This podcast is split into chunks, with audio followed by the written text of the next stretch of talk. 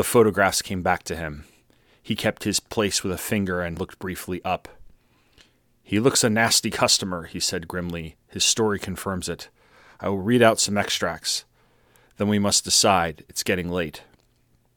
He turned back to the first page and began to rattle off the points that struck him. First name, James. Height, 183 centimeters. Weight, 76 kilograms. Slim build, eyes, blue. Hair, black. Scar down right cheek and on left shoulder. Signs of plastic surgery on back of right hand. See Appendix A all round athlete, expert pistol shot, boxer, knife thrower, does not use disguises. Languages French and German, smokes heavily, NB special cigarettes with three gold bands. Vices drink but not to excess, and women, not thought to accept bribes. General G skipped a page and went on. This man is invariably armed with a 25 caliber Beretta automatic carried in a holster under his left arm. Magazine holds 8 rounds. Has been known to carry a knife strapped to his left forearm. Has used steel-capped shoes. Knows the basic codes of judo. In general, fights with tenacity and has a high tolerance of pain. See Appendix B. General G riffled through more pages giving extracts from agents' reports from which the data was drawn. He came to the last page before the appendices, which gave details of the cases on which Bond had been encountered. He ran his eye to the bottom and read out Conclusion This man is a dangerous professional terrorist and spy. He has worked for the British Secret Service since 1938 and now, see Highsmith file of December 1950, holds the secret number 007 in that service. The 00 numerals signify an agent who has killed and who is privileged to kill on active service. There are believed to be only two other British agents with this authority. The fact that this spy was decorated with the CMG in 1953, an award usually given out only on retirement from the Secret Service, is a measure of his worth. If encountered in the field, the fact and full details to be reported to headquarters. See SMERSH MGB and GRU Standing Orders 1951 onward. General G shut the file and slapped his hand decisively on the cover. Well, comrades, are we agreed? Yes, said Colonel Nickton loudly. Yes, said General Slavin in a bored voice. General Vozdeshenski was looking down at his fingernails. He was sick of murder. He had enjoyed his time in England. Yes, he said, I suppose so.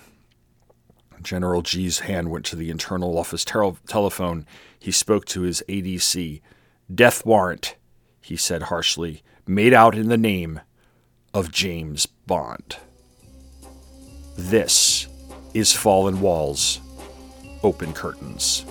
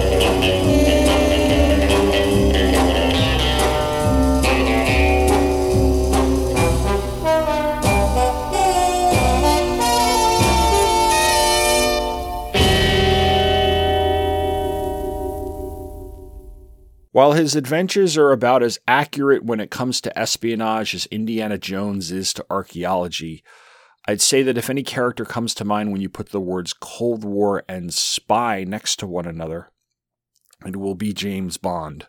Played by six actors over nearly 60 years, the film series has become one of the most famous and enduring in popular culture, and it's my pop culture focus on this sixth episode of Fallen Walls, Open Curtains, a podcast mini-series from Pop Culture Affidavit and Two True Freaks. I'm Tom Panarese, and for this episode, I'm going to be talking about the events of the end of the Cold War, starting in December of 1990 and ending in February of 1991, with a closer look at the Soviet Union's role in the 1991 Gulf War, otherwise known as Operation Desert Storm. Later on in this episode, I'm going to sit down with my fellow podcaster, Andrew Leyland, to talk about Bond films, especially from Russia with Love, The Spy Who Loved Me, and The Living Daylights. It's also going to serve as a pop culture bridge of sorts, much like the last episode did with sports. As starting with the next episode, I will be spending quite a bit of time in the 1980s, and we will see how pop culture reflected our changing approach to relations with the Soviet Union before finally getting to friendly relations that came about as the Cold War wrapped up. Now, in December 1990, we are about a year away from the Soviet Union's ultimate dissolution. And you'll see that the events taking place are those that were solidifying the effects of the revolutions of 1989 starting with December 2nd, 1990, and that is when the reunified Germany held its first national election and voted Helmut Kohl as its first chancellor. On December 7th, the National Assembly of Bulgaria holds its first free election and elects Dimitar Iliev Popov as prime minister. Slobodan Milosevic is elected president of Serbia on December 9th, and he is a key figure in post Cold War Europe because he becomes known for his role in ordering ethnic cleansing of Bosnians during the civil war in the former Yugoslavia during the early 1990s. Milosevic would eventually be arrested for such crimes against humanity, but would die in prison in The Hague before he could put, be put on trial. That was in 2006. On December 11th, Albania's president Ramiz Alia announces free elections for the spring of 1991 following massive protests. However, on February 20th, he would dissolve the government and would appoint Fatos Nano as prime minister, overriding what his original announcement was. Over in the Soviet Union, the country's Minister of Foreign Affairs, Edward Shevardnadze, resigned on December 20th. Uh, this is a name that I remember from back when I was younger, especially around the time that uh, Ronald Reagan was having summits with Mikhail Gorbachev in various places like Geneva and Reykjavik. Shevardnadze was, for all intents and purposes, the Soviet Secretary of State, so I would often see his name get mentioned along with Dwight Schultz, who was Reagan's Secretary of State. Uh, and that would be around the time whenever relations between the two countries would come up in the evening news. Um, I watched a lot of evening news for a while back in elementary school before falling off in, in like junior high for whatever reason. But Shevardnadze's departure from his role is pretty big, uh, especially considering his role on the international stage and in U.S. Soviet relations in the 80s. And while I can't necessarily say this is a sign of things to come, I can tell you that uh, things will get very tumultuous in the Soviet Union going through the spring and summer of 1991. Of course, the Soviet Union ceases to exist at the end of 91. And so we are starting along that road. And you will see that as we go through the, uh, in the next episode, especially as more of its republics start to splinter off into independent countries. On December 22nd, Croatia adopts its constitution, and this is the same day that the Polish government in exile, which had existed since the Nazi invasion of 1939, officially dissolves itself. And the next day, on the 23rd, Slovenia's public holds a referendum on independence, and 88.5% of them say they want it. In January of 91, Czechoslovakia uh, abandons its Soviet style economy for a more free market model, and that would be solidified on February 15th in the Vis- Visegrad Agreement. That agreement would move them, Hungary, and Poland toward free market economies. On January 13th, we have a major clash between Soviet forces and protesters in Lithuania, Latvia, and Estonia, which is part of the singing revolution that I talked about in episode 4. Lithuania would officially declare its independence on February 16th. Now, the biggest event during this period that I am um, going over here is, at least where the United States is concerned, is Operation Desert Storm. This officially begins on January 16th, and a declaration of victory is pronounced on February 27th. But to give you some of the important timeline moments prior to this, um, I've already mentioned them in past episodes, but I'll, I'll sum up a little bit. Iraq invaded Kuwait, and this set up Operation Desert Shield. This is when a coalition of forces led by the United States moves into the Arabian Peninsula, especially Saudi Arabia, to use that as a staging area for what would eventually become the Gulf War.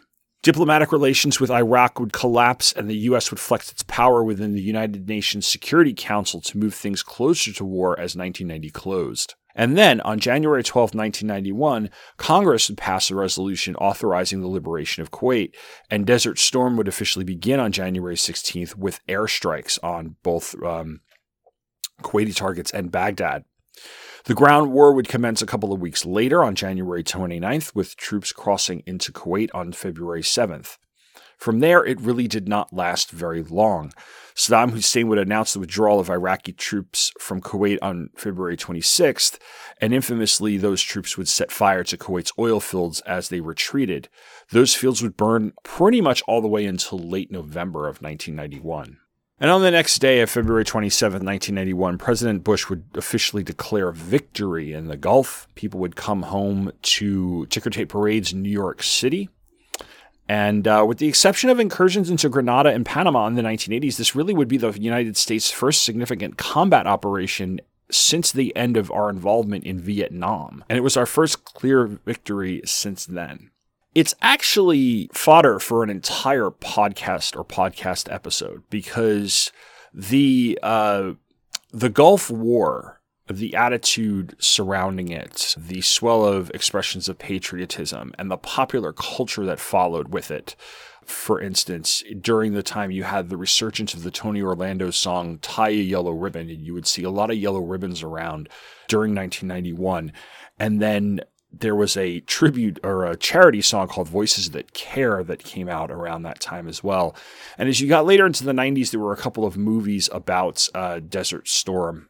And we would see uh, a resurgence of the same feeling as we got closer to the second Iraq War in 2003. And really, like I said, uh, I could I could go on and delve into entire uh, you know documentaries and and music and fiction and novels and things that surround our involvement with uh, the Middle East through the 90s and into the 2000s as well as 9/11 post 9/11 George Bush etc um, it's a it's a lot, it's, and it's actually way too much for the scope of this particular mini series. But um, I do I do recommend uh, going down that that particular rabbit hole if you're interested in, in studying some of it. What I will do though is actually turn my focus on the Soviet Union because they were they were part of the coalition. In fact, for the first time since 1945, we were on the same side of a war in a sense. Uh, I've said in other episodes that Desert Storm, while not the first time that the United States was involved in the Middle East, did mark a significant shift in the focus of our foreign policy. And the attention that the U.S. was giving to the Iraqi invasion of Kuwait in 1990 had been enough to concern revolutionary leaders in Eastern Europe because they started to wonder if their efforts were going to take a back seat uh, for the United States as a result of the Iraq Kuwait invasion. When it comes to the Soviets and their relationship in the Middle East, especially with Iraq, it is pretty complicated. In the 1970s, the two countries became very close.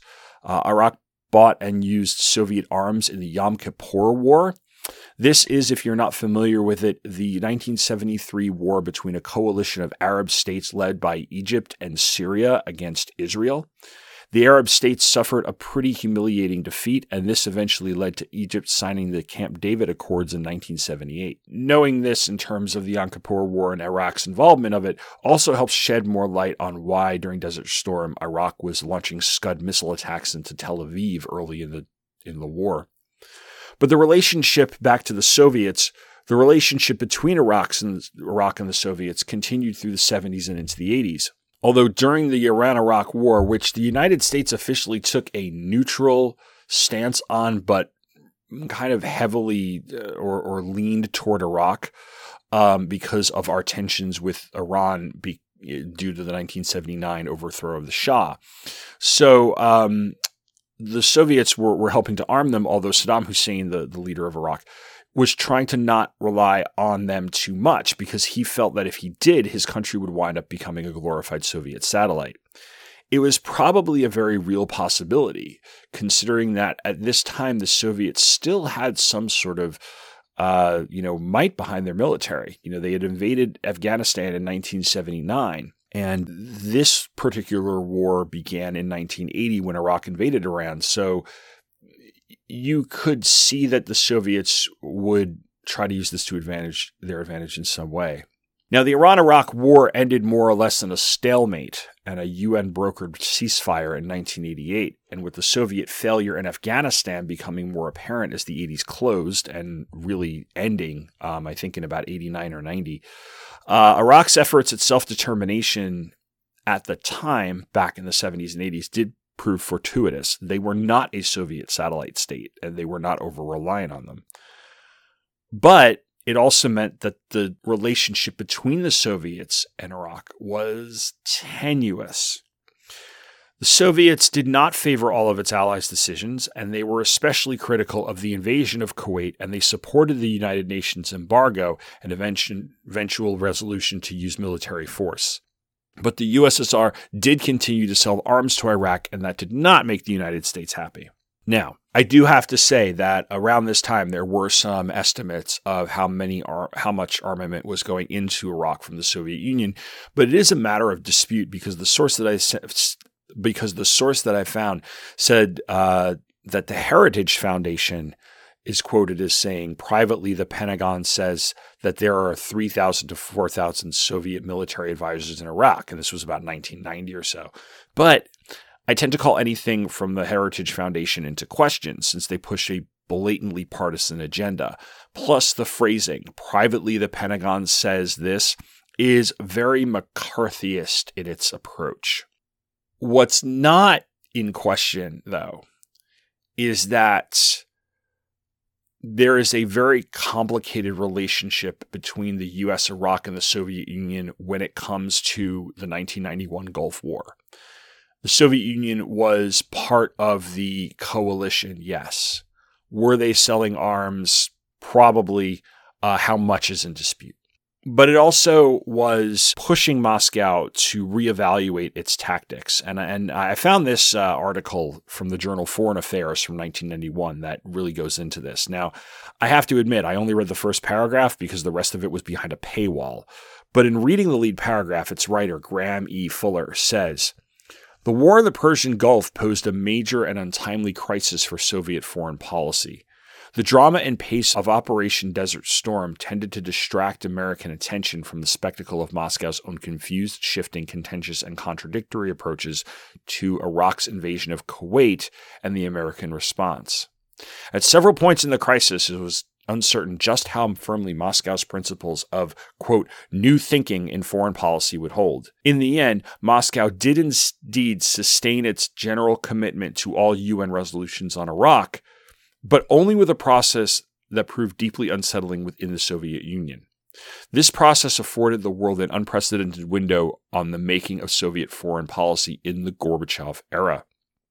It provided the best understanding yet of the extraordinary complex factors currently competing for a voice in Moscow's foreign policy. And I should also mention that it was also speculated at this time, at least according to a declassified CIA document, that Desert Storm would mark a shift in Soviet military tactics, and the CIA was maintaining what appeared to be some pretty vast disagreements between various Soviet military officials over how to win the war, if the US could win, and it took a very serious look at the concept of precision strikes as opposed to ground attacks and other then conventional methods. The impact of newer technology at the time was also a big debate. And, you know, I, I don't follow a lot of the kind of rules and game of warfare, so to, as, in a manner of speaking. But, uh, you know, I think even the layman can say that Desert Storm did start to mark not only the beginning of a post Cold War combat era, but that idea of a precision strike, which you know, it's a term that that can be a bit of a misnomer when you really break it down. But but for for the sake of our, my point here, I'll, I'll use it um, as opposed to say the really just carpet bombing we had done in World War II and then like especially in, Vietnam really becomes a tactic that we are uh, that we are still in use today. But then again, the nature of the the combat that we're fighting is also different in some regards too. But uh, you know, this is the you know we have we have Patriot missiles and Tomahawk missiles um, fighting against other missiles, and um, we have the precursors or the early versions of uh, surgical drone strikes and things like that. So there is a there is a discussion about this newer technology, and I think they were also probably speculating over what was left, what the Soviets were going to do, and and really what they had left. Uh, you know, the, the the failure in Afghanistan decimated a generation in the way that the Vietnam War did to the United States, and the country was in serious economic strife going through the late 1980s, partially due to Afghanistan. So while we are developing weapons that are much different and more advanced and starting to change the way certain things are done, we are also wondering is the Soviet Union keeping up the way they used to, or will they post Desert Storm? So there were a lot of questions about how things would go as 1991 and then the 90s rolled on. And I'll get to some of 1991 in my next history segment because as we go through the year, like I said, things start to deteriorate pretty rapidly in the Soviet Union. And by December 31st, it's gone. But next up, I've got Andy Leyland on, and we are going to go back to the 1960s through the 70s and the 80s to talk about James Bond. So I'm going to play a trailer and come back for that. To Russia I flew, but there and then I suddenly knew you'd care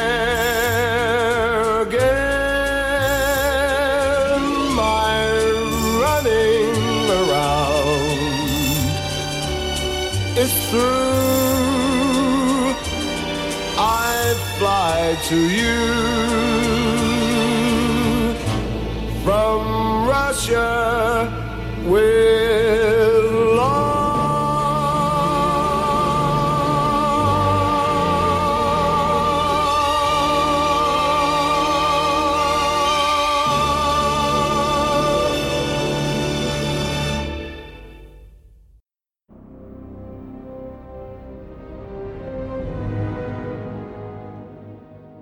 The Long Halloween, Hush, Dark Knight Returns, The Killing Joke. These are all Batman stories that have been talked about and talked about countless times over the years. They are considered classics, and in most cases, that title is fitting. The thing is, Batman is nearly eight decades old, and whilst those stories are worth talking about, there are plenty of other Bat comics that are being a tad overlooked. And that's where we come in. Hi, everybody. My name is Michael Bailey. And I'm Andrew Leyland. Andy and I decided that it was a crime that there were so many great Batman stories out there that weren't getting their due. To that end, we started a show, the Overlooked Dark Knight, a non-indexed index show. Our goal is to talk about the previously mentioned overlooked stories and tell you why they're worth your time. The show comes out twice a month, with the first episode focusing on the back books from the late 70s and early 80s. We're starting with the Len Wein run and working our way forward through the books written by Gerry Conway and eventually Doug Moench. On the second episode of the month, we'll dig into the various adventure comics that were based on the Fox Kids slash Kids WB Batman animated shows because they're really good and hardly anyone seems to remember that they exist. The show can be found at the Fortress of Baileytude Podcasting Network, which is located at www.fortressofbaileytude.com. The Overlooked Dark Knight, the non index index show. Shining a bat signal on the bat stories that no one seems to remember or care about. Because somebody has to.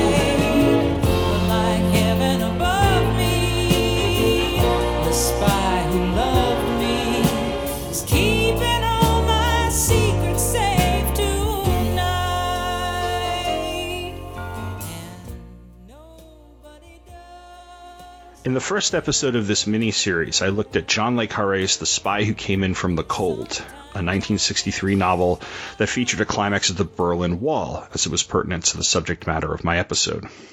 Le Carre, who recently passed as of this recording, was known for writing taut thrillers that were exceptional for their realism, and the spy genre was thrilling to Cold War audiences. After all, there were spies everywhere, it seemed, from the American CIA to the Soviet KGB and Britain's MI6.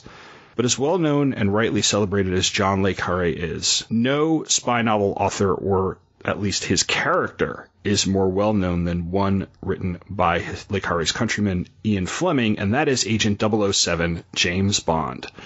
Fleming wrote 12 novels featuring Bond, and since Dr. No premiered in 1962, there have been 24 films produced by Eon Productions, with the 25th scheduled to be released, I believe, in 2021. And if we count the 1967 spoof version of Casino Royale, as well as 1983's Never Say Never Again, that's a total of 27 movies. In that time, Bond has been played by six actors Sean Connery, George Lazenby, Roger Moore, Timothy Dalton, Pierce Brosnan, and Daniel Craig. And to wrap up, my uh, intro is more of a spy superhero or spy fantasy character than, say, any secret agent whose adventures are grounded in, in reality. I could do an entire podcast on Bond. I'm sure there are entire podcasts on Bond, as he has a mythology as rich as any of the comics or space fantasy heroes my fellow podcasters and I talk about.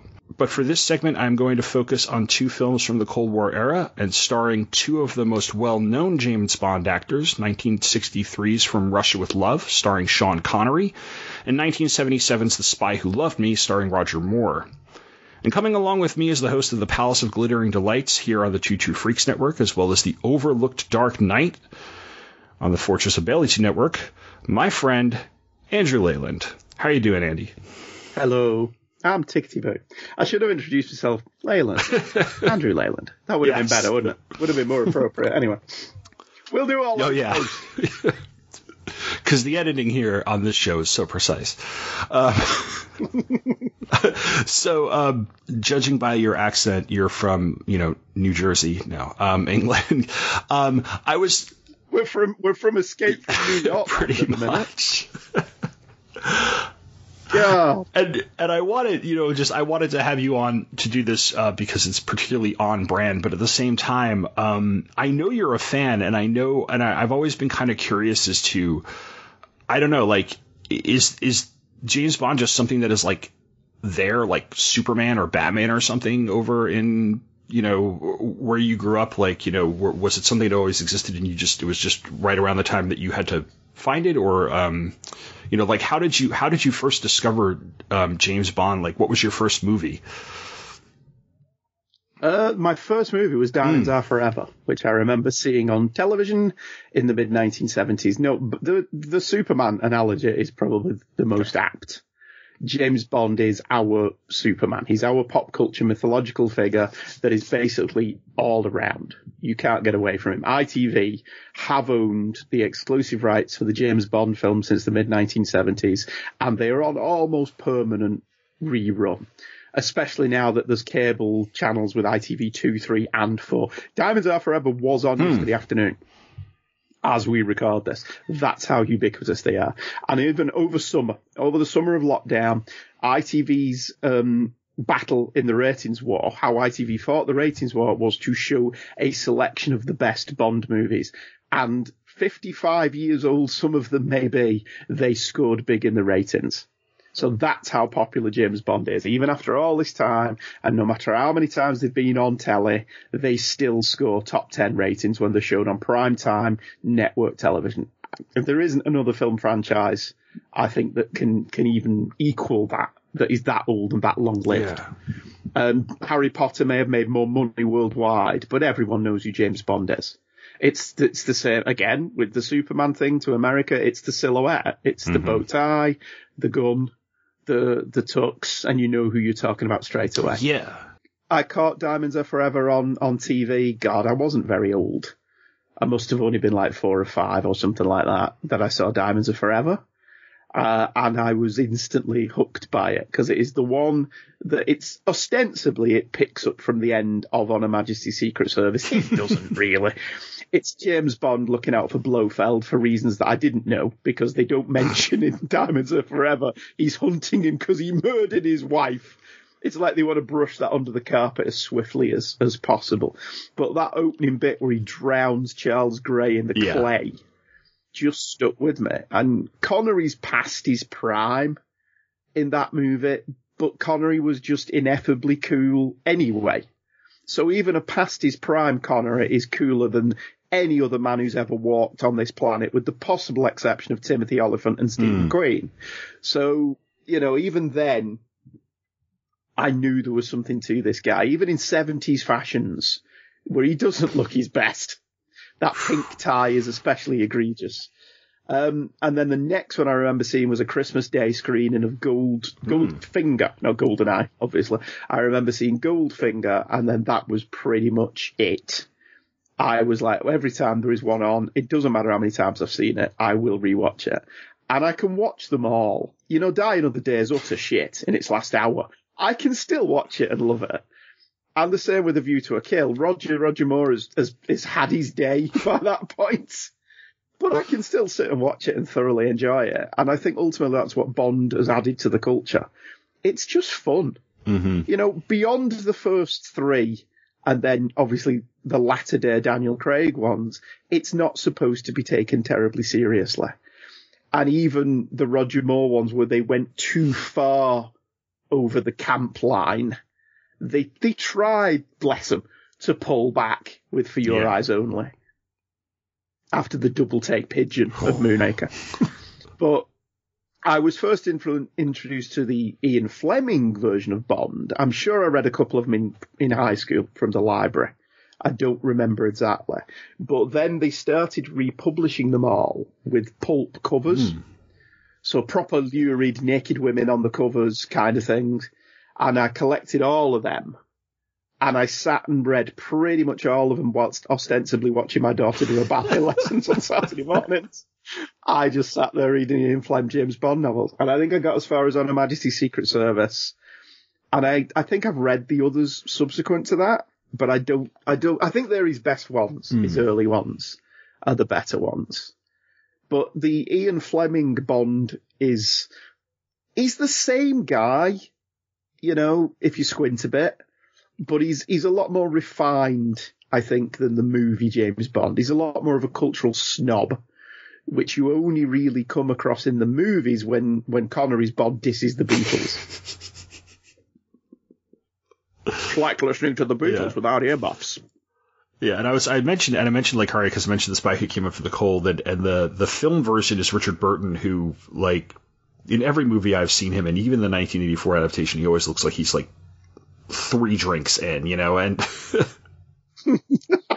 Burton it's from like six. or or in case the spy came up for the cold he actually looks like he's kind of like hung over and has and the, the you know the expression hair of the dog just kept going it's He just didn't. and that is you know that's not Bond is like the as far as his his his stature and I didn't know that the character that Burton plays in that movie is not the main Le Carre spy, but at the same time it's like Bond is this like we were saying right before we went on. There's the male wish fulfillment about him that suave, classy, gonna get the ladies type of thing. And you're right, Connery. Uh, we'll get to this when we get into from Russia, but Connery has this way of doing all of that with barely saying a word.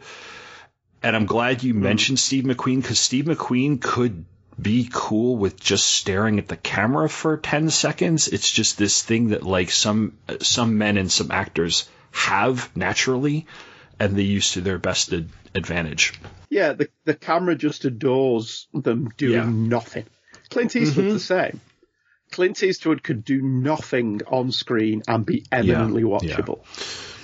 There's no there's no flash or anything to them. They can Connery can just sit at a at a what's his name at a baccarat Mm-hmm. table and you're watching him. You know your your eyes are on him.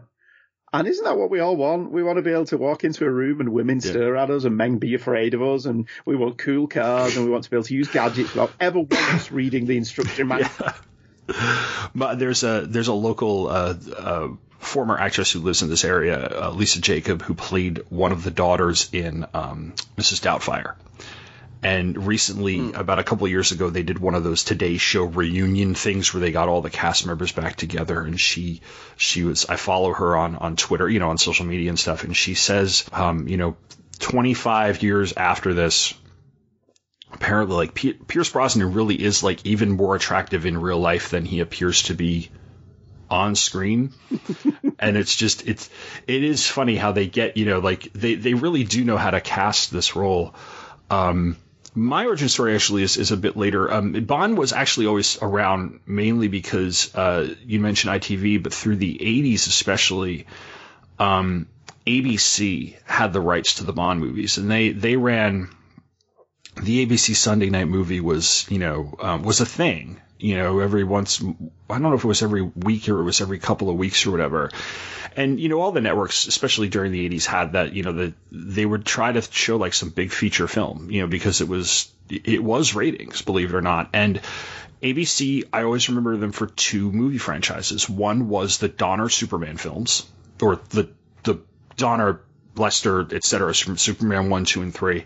And then the Bond movies. Um, and I saw all of those like here and there in bits and pieces over the years. Like I, I've, you know, when I was younger, I, I remember seeing bits of like the, I remember the intro for Your Eyes Only, um, uh, some of On Your Majesty's Secret Service, etc. But the first one of them I saw, believe it or not, was in 1987. My friends and I went to see The Living Daylights at the local movie theater because by that point we had been seeing, and again, like I've said this a million times, how in their right mind did my parents think it was okay for me to watch Schwarzenegger movies at 10 years old and for my dad took me and my friend at 10 to see RoboCop in the theater. I mean like just it was a different time.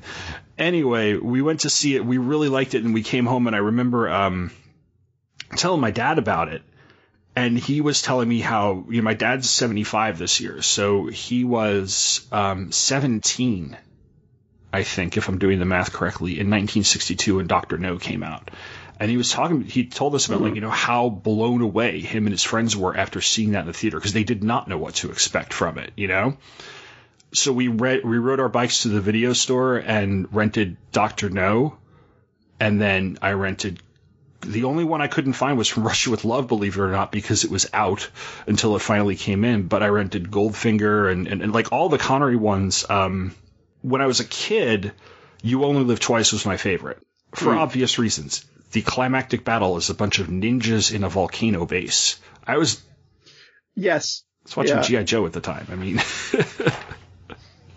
Well, my only problem with You Only Live Twice is if you watch it, Bond doesn't do anything No. in You Only Live Twice. that that film works out just fine if James Bond isn't even there. Because he basically, he just sits back and lets the CIA handle Yeah. everything. Now, you can probably argue that's the way you would go about it. It's a CIA case, it's a CIA investigation. He's only there because the British Secret Service have a piece of information that they need. But it doesn't make for a really entertaining climax to the movie that you sat there when you watch it knowing that going, Bond doesn't really affect this movie Oh, in yeah. any way. but when you're 10, it's ninjas. Oh yeah, and there are there are some excellent fight Yeah. scenes in from in uh, Yeah. You Only Live Twice. It is a great it is a great film. It's it's the one that caused Connery to quit. Yeah. Yeah, the, the going back to ever so slightly, uh, in the seventies, the cinema chains tried to sue. Eon or United Artists, whichever, for selling the Connery bonds to ITV because they were still packing Oh, them in at the cinemas. In the in the early in the mid seventies, they could put a Connery Bond film on for like a matinee or whatever, and it would still pack people in. And it's one of those things. If you know when everything eventually goes back to normal, Uh, I would love somebody to because one of the things that's been keeping independent cinemas ticking over over here is they've been showing old mm-hmm. movies. From Russia with Love is on in Liverpool as we speak. Oh wow. It was getting screened at 15:55. So it started just under an hour ago as we recording this. So I would love to go and see a couple of them on the big screen. But Thunderball is probably fantastic on hmm. the big screen.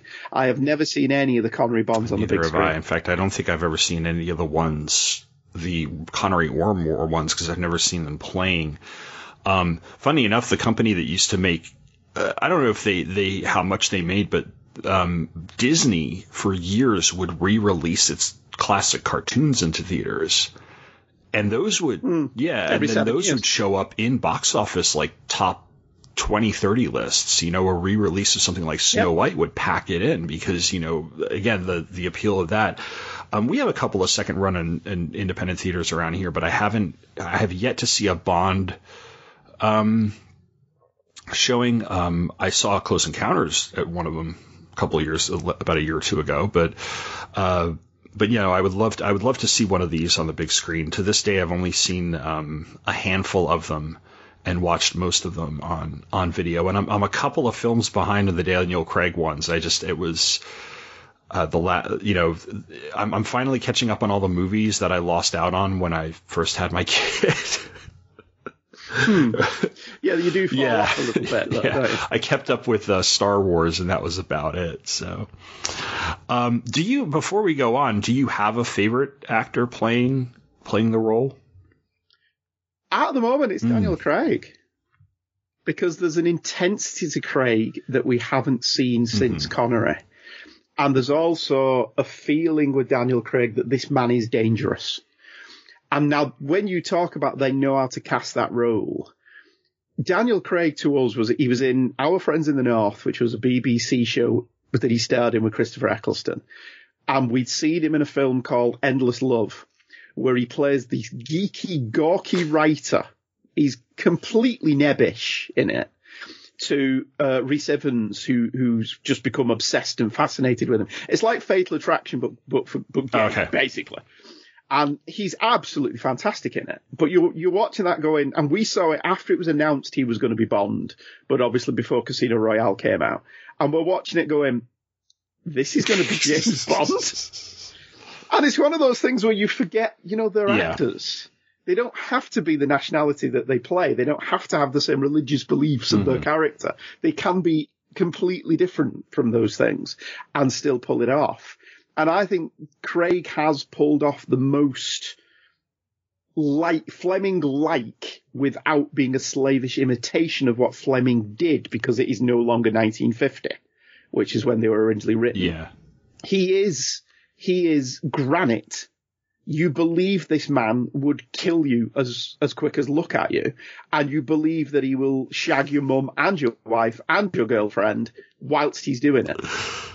He is absolutely fantastic in it, and they're gonna have a hard time replacing him because I think for the first time ever they've buried the memory of Connery, which none of the others managed to do. They were always compared to Connery, and Daniel Craig has pushed past and through that. yeah. No, you're you're right because Connery was always my has always been my favorite, and um and Craig's a a very close second for that reason. He's he's like the heir apparent or the kind of the heir to that. Whereas I, I mean I liked um I've I vividly remember Goldeneye and the other ones I kind of remember seeing but don't remember much of the older Brosnan. The Brosnan Brosnan reminds me a lot of Roger Moore anyway, even Yeah. though but like Brosnan was this sort of him becoming James Bond was like they had been trying to get him for years. He was he was supposed to be in the Living Daylights, but NBC had Remington Steele. That the whole the whole backstory behind that is a total you know other conversation. But but yeah, he was him and Dalton were the two that I remember seeing the most of in the theater over the years. And um, but yeah, Connery Connery and Craig both have that. And Craig is really cold. Connery is a little more of a a little more of a prick in a sense. Yes. Yeah, I'd, I'd agree with that. I think Connery is a bit more of a prick as James Bond than, than Daniel Craig is. Daniel Craig just comes across as aloof. yeah. He doesn't come across as someone that deals with small talk. It's still best summed up by Casino Mm-hmm. Royale. Uh, the, that scene in Casino Royale with the parkour guy, Yeah, with yeah, all yeah. Flash and Spider Man like, and leaping from girder to girder, and Bond just runs through the wall. And if there is a better visual representation of what he is, I've Yeah. not seen it. F- Fuck being a show offy. I'm just going to run through the wall. Yeah, it, it's like Indy shooting the uh, sword guy. Yeah.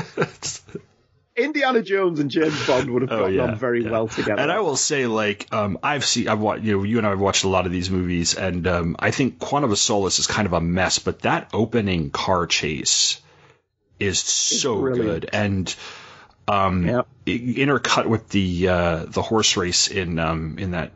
Hannah, the, the the city is escaping me, but it's in Italy, and I actually watched a travel show about it because it was on PBS. With it, like, oh, yeah. the thing with the, the problem with Quantum of Solace is it's incredibly Mm-hmm. lopsided. It's like the first 45 minutes are chase, chase, action scene, chase, chase, action scene. And it's all that irritating shaky Yeah. cam that was that was a big thing for 20 minutes because of Nolan and, And the Bourne Dark. Knight. Uh, yeah, and the Bourne Identity, absolutely right. And then the rest of the film, the actual plot, I can never remember for the life of me. And it's something to do with water in the desert Yeah. and somebody stealing. And I'm like, what the hell has this got to do with James yeah, there, Bond? there's a couple of those movies. There are a couple of Bond movies where it's like, what actually is the plot of this movie, other than getting than getting James Bond into car chases and using gadgets and fights. Um, From Russia with Love to set up a segue here actually has kind of a plot. It's actually It's a very yeah, it's plot. it's to me it's the most Cold War spy plot of them. Uh, So the the, the movie premiered in uh, in '63. It's the second in the series um, after Doctor No. It's based on Fleming's fifth Bond novel, and um, and it's a f- fairly faithful adaptation as far as uh, adaptations of those movies go. The plot, just in a very brief sort of you know TV guide type of, of way is that um, a Soviet clerk named Tatiana Romanova um, apparently is defecting. And more importantly, she has access to a Lektor, which is a uh, cryptographic device, um, kind of like the Enigma machine.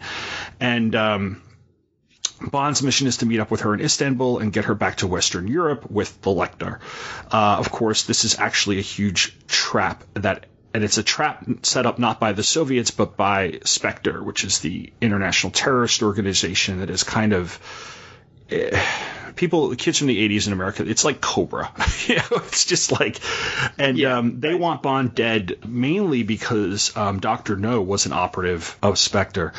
And, uh, and and that's what the hinges on. The, the thing it felt the most War to me, and um, it, it's it's also very it reminded me of Hitchcock films like North by Northwest, which I think ha- it has a couple of visual references Yes. to North by Northwest, and there's also a MacGuffin in the in the plot, which is the Lektor and, and of course the the girl, um, and we have a couple of things that are established or reinforced uh, for the for the franchise here. We have Q makes his first appearance, so and we have a couple of really good gadgets but not not Major Boothroyd's first No. appearance.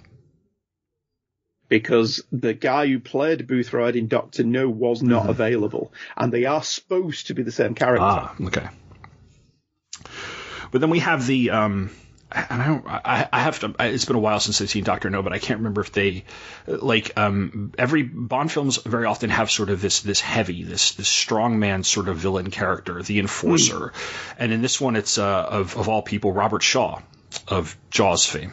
Yeah, and the best. Robert Robert Shaw is easily the best. Jaws is a little bit too campy. He is, although I think Jaws is one of the more notable ones, um, along with um, Odd Job from Goldfinger because of Yeah. the, the hat, and possibly because of the parody of him in in um, the Austin Powers movies.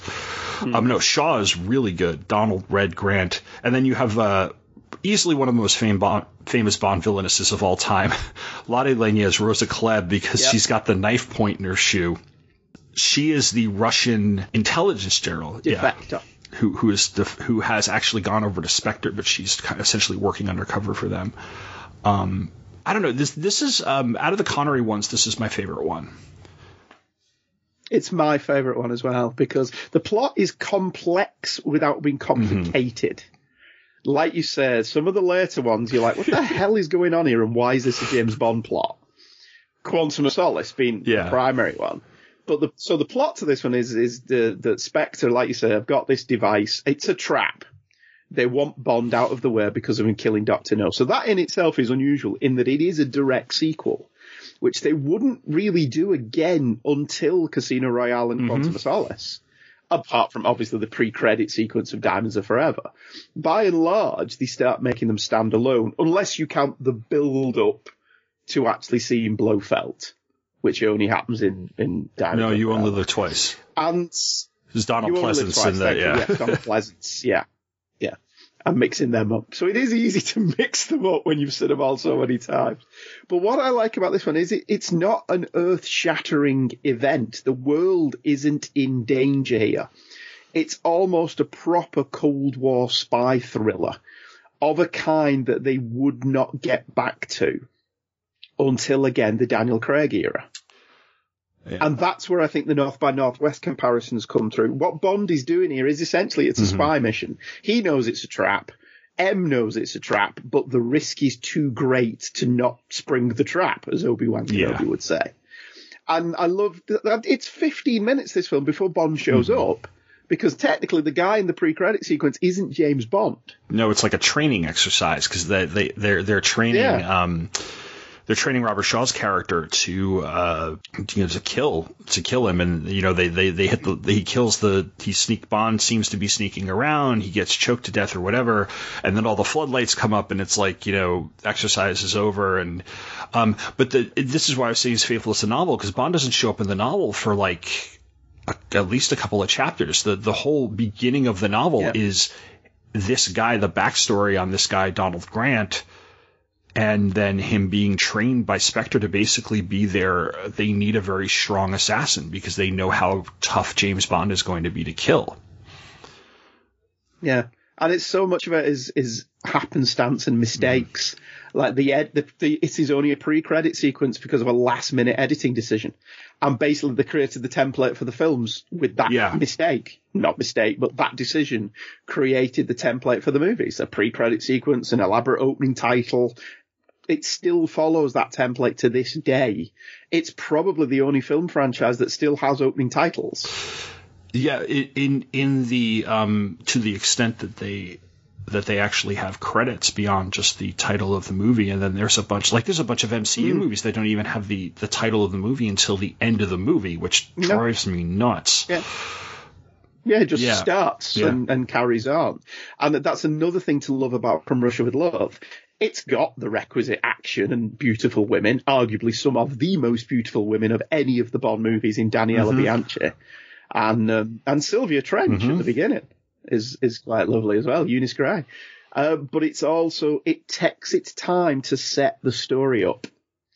And it's got a remarkably good, colourful cohort of supporting characters like Kerim Bey, is I mean he's following on from Quarrel in from Doctor No, obviously, so that precedent was already set. But for me, everyone points to Goldfinger as the one where it all fell into place.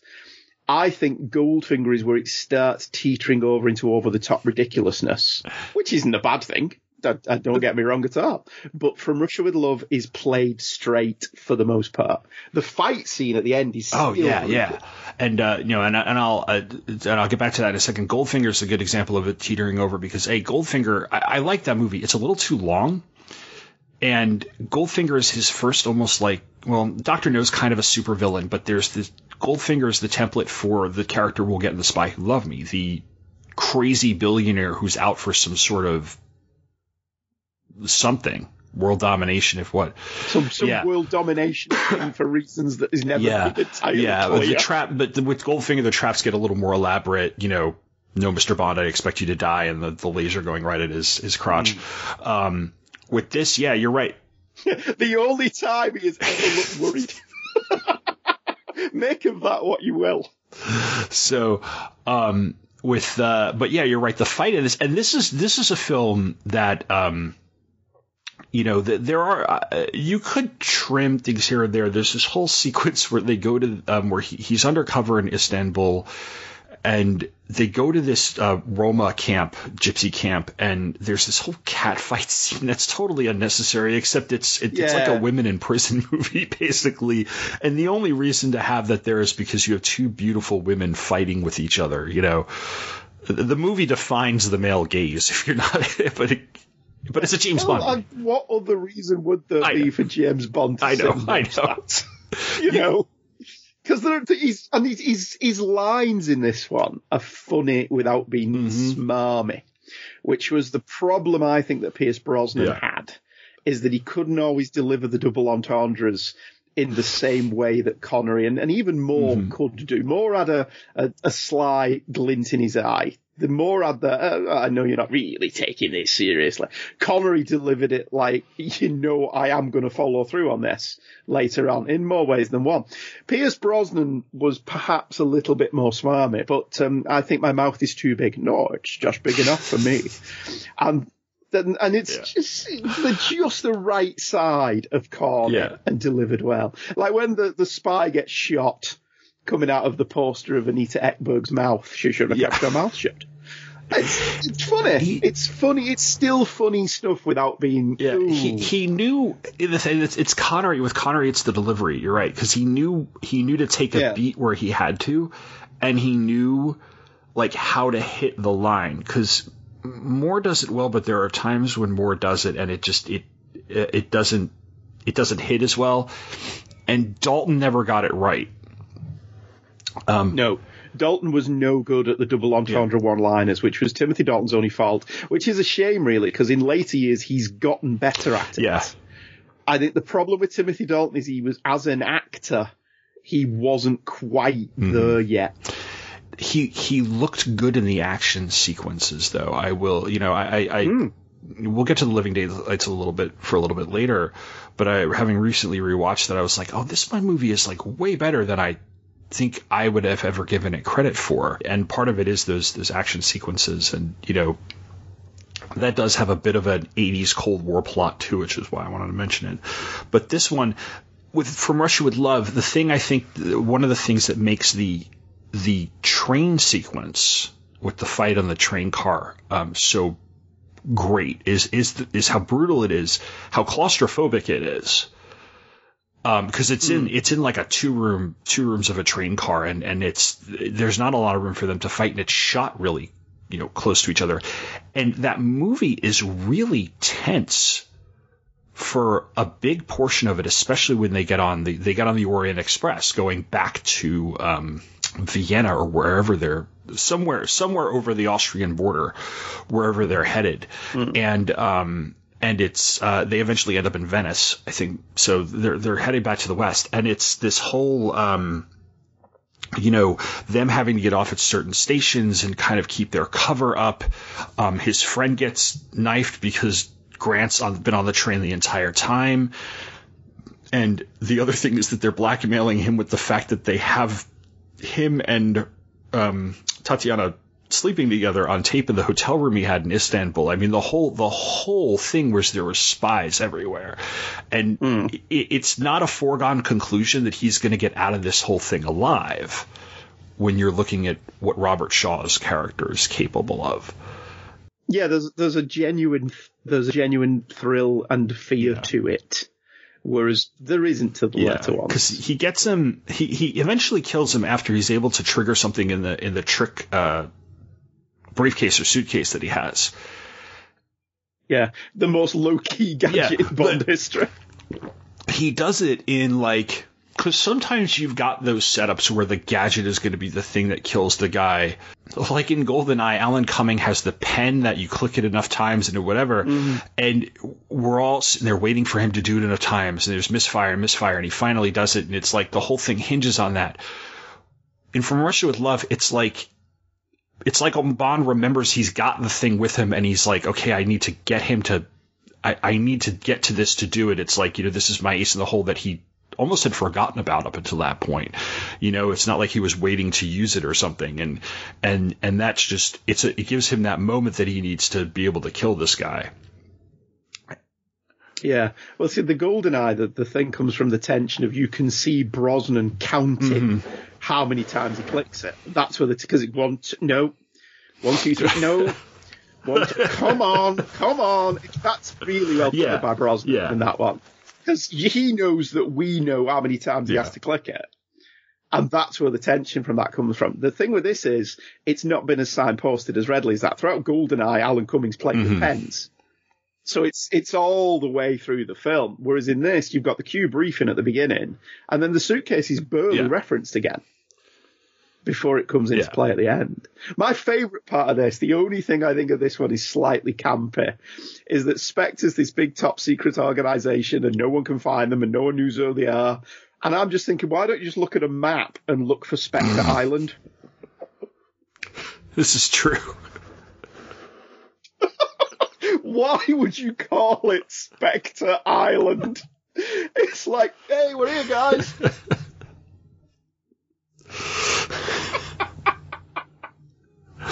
oh dear, that's the only bit that stood out to when I rewatched it for this. I think, but it is one of those things I've seen from Russian Love many, hmm. many, many times. I did not, I never just went right over my head. right to And you're like, what a, that's Batman That is- level of absurd. That is. Um, and, the, one, of- and one of the cool things is is that like a very often a lot of the uh, the those those battle with this tough guy, the strong man ends. It, it- it's one of the climactic battles of the movie, and this it is a climactic moment. But there's there's there's actually more to the film after that because this is where they they flee the train because they realize they're not safe. So they're in like Yugoslavia, and you get this sort of North by Northwest homage with the helicopter flying about and trying to kill them, and then he's got that great scene where he they're on a the boat and uh, shooting up the gas tanks with the flare gun and stuff, and then they eventually make it to from, to Venice, and of course you know he's they're together at the end in the hotel room because you know you that's Bond, Bond does. You know, he get he wins and he does get the girl, and then Rosa Klebb comes in, and um, in the novel she actually gets him, and the novel ends with him Yes. passing out. He'd kill, he'd Fleming killed him Yeah, off, and then he brings him back for the next one miraculously at the last second, you know. But uh, here it's uh, it's not him; it's it's Tatiana who actually kills her. You know, by um, because she was she was the one. Tatiana was supposed to be the. She was basically the um, kind of a dupe. You know, she's the lure, and um, and when when we realize that Rosa Klebb is working for Spectre and not Mother Russia, you know, although Klebb barks orders at her to get out, and then eventually, you know, Romanova kills her. It- It's a great scene too, and it's one of the more iconic fight scenes from from the Bond fa- franchise because people always remember, even before Austin Powers, people remembered her with the knife point coming out of her shoe. It was just Well, isn't that isn't that why Austin Yeah. Powers used it? He used all the stuff people half Yeah. remembered from the James Bond films. What was uh, what I found interesting about this again? Something I had never noticed until I rewatched it today for this discussion. Everyone's made a big thing about Penelope uh, Phoebe Waller-Bridge being brought on to pump up the script for No Mm-hmm. Time to Die as being like the first time a woman has written a Bond film. A woman Oh, wrote really? this or it's or is credited as working Hmm. on the script. Joanna, I'd have to look it up. Hold on, I don't know where I would look that up. I may have to look at IMDb. Um, yeah, there's a there is a woman credited on the script as working on. Um, let me go to IMDb and double check. From Russia with love, Miss Moneypenny. This is cracking podcasting. It's Joanna something. And Joanna sure Harwood, She is a lady. Who who, That's it. There is a woman credited who on also co-wrote um, was one of the writers on Doctor No, according to Wikipedia. Yeah. So, so she is not so. She is not the first woman to punch up a Mm-hmm. James Bond script, and that may be why Rosa Klebb is such a, an interesting character. And it may also be why um, Tatiana gets her own agency at the end. True, true. Um, and uh, yeah, and, and again, th- that's a really, really tightly done scene, and she's she's one of the better Bond women. Tatiana, like you know, she's not as Yes. um, she's not In every yeah, conceivable way. she's gorgeous. She's absolutely gorgeous. But there's a yes. She absolutely and we get that typical is. oh James, but they take her beyond just like I, I is Ursula Andress is nothing is not hard in the eyes at all. But I, I know, but the thing with Ursula Andress is she. yeah, that's just because I don't remember her doing anything in Doctor No, except for walking out of the Yeah, water. she is. She is. Yeah, she is the criticism of a Mm-hmm. Bond woman. In that she walks out the water, she looks stunning in that bikini, and that's it. She says nothing, she does nothing, she contributes nothing to the plot.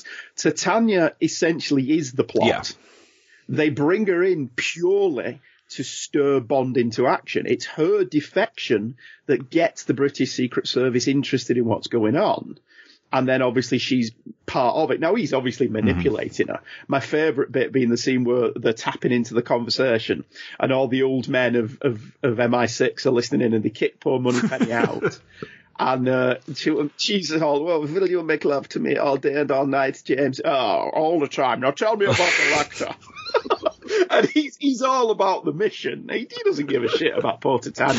Well, and, and to, and to the, the writer credit, like you know, they they have her pull the trigger at the end, but that was not something that you saw coming because she's not an agent; she's a secretary, essentially. she's, a she's- she's a clerk. clerk, So, so you're Yeah. not going to have her be. Um, an, an action here. You're you're going to have her in that role. Um, yeah. And uh, I'm I'm I hope I'm getting the name right. Lois Maxwell was the name of the actress who played Moneypenny for like 20 like I, I love even even in the in the further on into her role and into the more movies I always loved her and the interaction especially her interaction with Connery. Her and Connery had a lot of chemistry.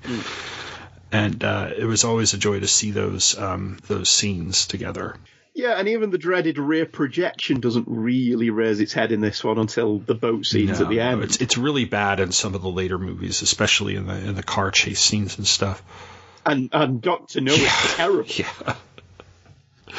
Uh, it's almost comical in that sense.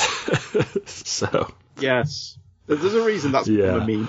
so, um, but you moving on, like, so, so, um, the Spy Who Loved Me is a movie that came out. Now, we, we've, I've never actually read, uh, I've only read two of the, two of the novels total, and I have to go back and, and I know my library has all of them. So, um, I at least want to read Casino Royale and, and a couple of the other ones. I've read The Man with the Golden Gun. I've read From Rush with Love. I remember checking this out of the library, never actually reading it back when I was younger. I don't know why. But from what I understand, this is just basically they took the title because, um, because the, Yes. and, and as you said, the, the Spy Who Loved Me was a novel that Fleming basically disowned anyway. Um, so, Yeah. but this premiered in, in 1977, a year which nothing else came out. No, No. no, nothing of import happened in 1977. Annie Oh Hall yeah, yeah, because that won Best Picture. Yeah, so yeah, Annie Hall. it's the I don't know. Spy Who comes out in, in '77. Roger Moore is in his third film. It's the tenth film in the franchise. It's Roger's best. Yeah, this was my favorite of the of the Roger Moore movies. And and funny, I didn't see any Roger Moore movies in their entirety until college. My roommate we both brought, you know, videotapes with us to the because it was the 90s. You know, it was before DVD became huge. And um, so we all had stuff on VHS and I had all the Connery movies and he had all the Moore movies. And I think out of all of them the one I didn't really I don't remember seeing all of View to, of View to a Kill. I, know, I remember seeing parts of it, but we we watched all of the movies at one point or another. And uh, the, my two favorite of the Moore movies were The Spy Who Loved Me and For Your Eyes Only. And this one is uh, the plot. This is the crazy billionaire trying to take over the world plot. Um, it, it recite. The plot is gold. Yeah, it is. Basically, they, they decided that to remake Yeah, yeah. Goldfinger. Now they do it exceptionally well. Goldfinger with a little bit of the of uh, You Only Live Twice because You Only Live Twice has the Spectre stealing the space capsules. This has um, Stromberg, who's the name of the um, the the billionaire, stealing two nuclear submarines, one from the Soviet Union, one from the USSR, and I believe his plot is his plan, his Ra's al Ghul plan, is mm-hmm. to launch missiles from them so it starts World War III because he wants to set up some sort of like everybody lives under the sea civilization or something. uh, am I? Eh, I think that was his plan. It, it's one of those like crazy. It does it really it's like it, it is a it is a Cobra Commander plan. It is like what is going on here? The whole point of it is just to get some really cool set pieces. And um, the the reason I picked it is because it's one of the other movies where Bond is working directly with the Russians in this case because the Russians are as upset as everybody else that this sub has gone missing. So they, they get their best agent, Triple X, Triple X. played by Barbara Bach, um, on it. Uh, and, and now, now, granted, one of the cooler things about her character, now, you know, um, th- there are large portions of the movie where she's kind of the damsel in distress and she's helpless, but she's also a really, really good spy. And she's got it out for him because the beginning of the movie, and this has one of the best opening sequences of a Bond movie. Yep. Um, the very when we see we see him and her get introduced like in the middle of the middle of some sort of mission or whatever on vacation or whatever because he's he's in bed and he's in bed with a woman who is a mole. It they're out to you know it's a bunch of Russians who are out to kill him and he's in like Switzerland in the Alps or whatever. So he gets his call for the mission. He gets up and he, he goes out on skis and she calls like all the agents and the agents there's a ski chase. Rear projection here and there in, in some of the shots, close ups of Moore, that doesn't completely take you out of it because I remind myself this is 1977. so you don't have digital effects. Um, but it has that great scene from what I understand and just doing a little research on this movie was a stand up and cheer moment, especially at the premiere of him going over a cliff and the score completely stopping too. And the Yeah. the stuntman falling and falling and falling and falling and the chute opening and the chute chute has the Union Jack on it. And then the Because he's a secret agent. well, this is this is the thing about this, and I wrote and I wrote this down. Bond is a superhero in this movie because because he's Yes, he is.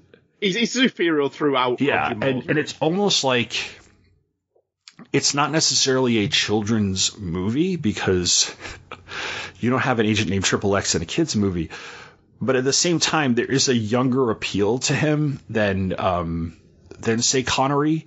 I guess I, I don't know if that makes makes a lot of sense. It was like. But also, um, he's a superhero and he has a supervillain because Stromberg's headquarters is basically the Legion of Doom headquarters from the Super Friends. Is this ocean fortress thing that would have made a great toy. Hmm. So, but this movie works. Oh yeah, the spy who loved me is just just Yeah. great fun. I mean, you, you've got to love the, a secret agent who leaves in a bright yellow ski suit with nothing on Yeah, you to remember because he's just been busy with his Union Jack parachute, and it's like they've just completely thrown out the window by the time this one arrives that he's a Yeah. secret spy. Everybody knows him. Everyone knows who he is. Everyone knows what job he does. He's the worst secret agent in the world. But it's just so Oh, yeah. much fun, this film. Yeah. It's just like, where are you going, James? I need you. So does Yeah. England. And you've got Roger Moore at his eyebrow raising best throughout this entire movie. You've got Jaws, who is who is distinctly Mm-hmm. memorable in this film. You've got Anya Amasova, who is is quite insipid. Let's be brutally honest, but she looks good. And in the opening, he kills a pretender to the throne. Michael Billington was oft mooted to be a replacement for Mm-hmm. Roger Moore. So he kills off the man who could have been the next James Bond. And I agree entirely with you. It is Moore's best one next to From Russia, From Russia with Love, uh, for Your Eyes Only. But For Your Eyes Only was written not for Roger Moore. And Roger Moore is actually forced to do some acting in For Your Eyes Only because it was written for a new Bond and it's a little bit grittier than his other ones. But one of the do thing, one of the things I do love about For Your Eyes Only is he finally acknowledges age Yeah. Where they have that young girl flirting with him and he's like, come along, girl, I'll buy you an ice cream. and it's just absolutely great. But The Spy Love Me is brilliant and it's got a cracking theme. And you can't go wrong with the James Bond film that has a cracking Yeah, oh, it's theme. yeah. I think uh, um, the theme, the Carly Simon theme, is um, easily one of the top five. Especially, I, I, I don't know if it won an Oscar, but I know it was nominated, and it was um, it was one of her biggest hits. Um, and, and the Moore era has, I mean, Shirley Bassey's Goldfinger aside, which I think is up there with as far Thunderball, yeah. Um, and then she did Diamonds Are Forever, which you know, um, uh, the Nancy Sinatra "You Only Live Twice" is I, I is good, but it's the the the tune got sampled in that Robbie Williams movie, sin- Robbie Williams song in the late '90s. So now I can think of as Millennium. Yeah. But uh, but the Moore era had some of the more notable, starting with the McCartney song, "Live and Let Die," and then Yeah. going in through the had some of the more notable uh, notable Bond themes.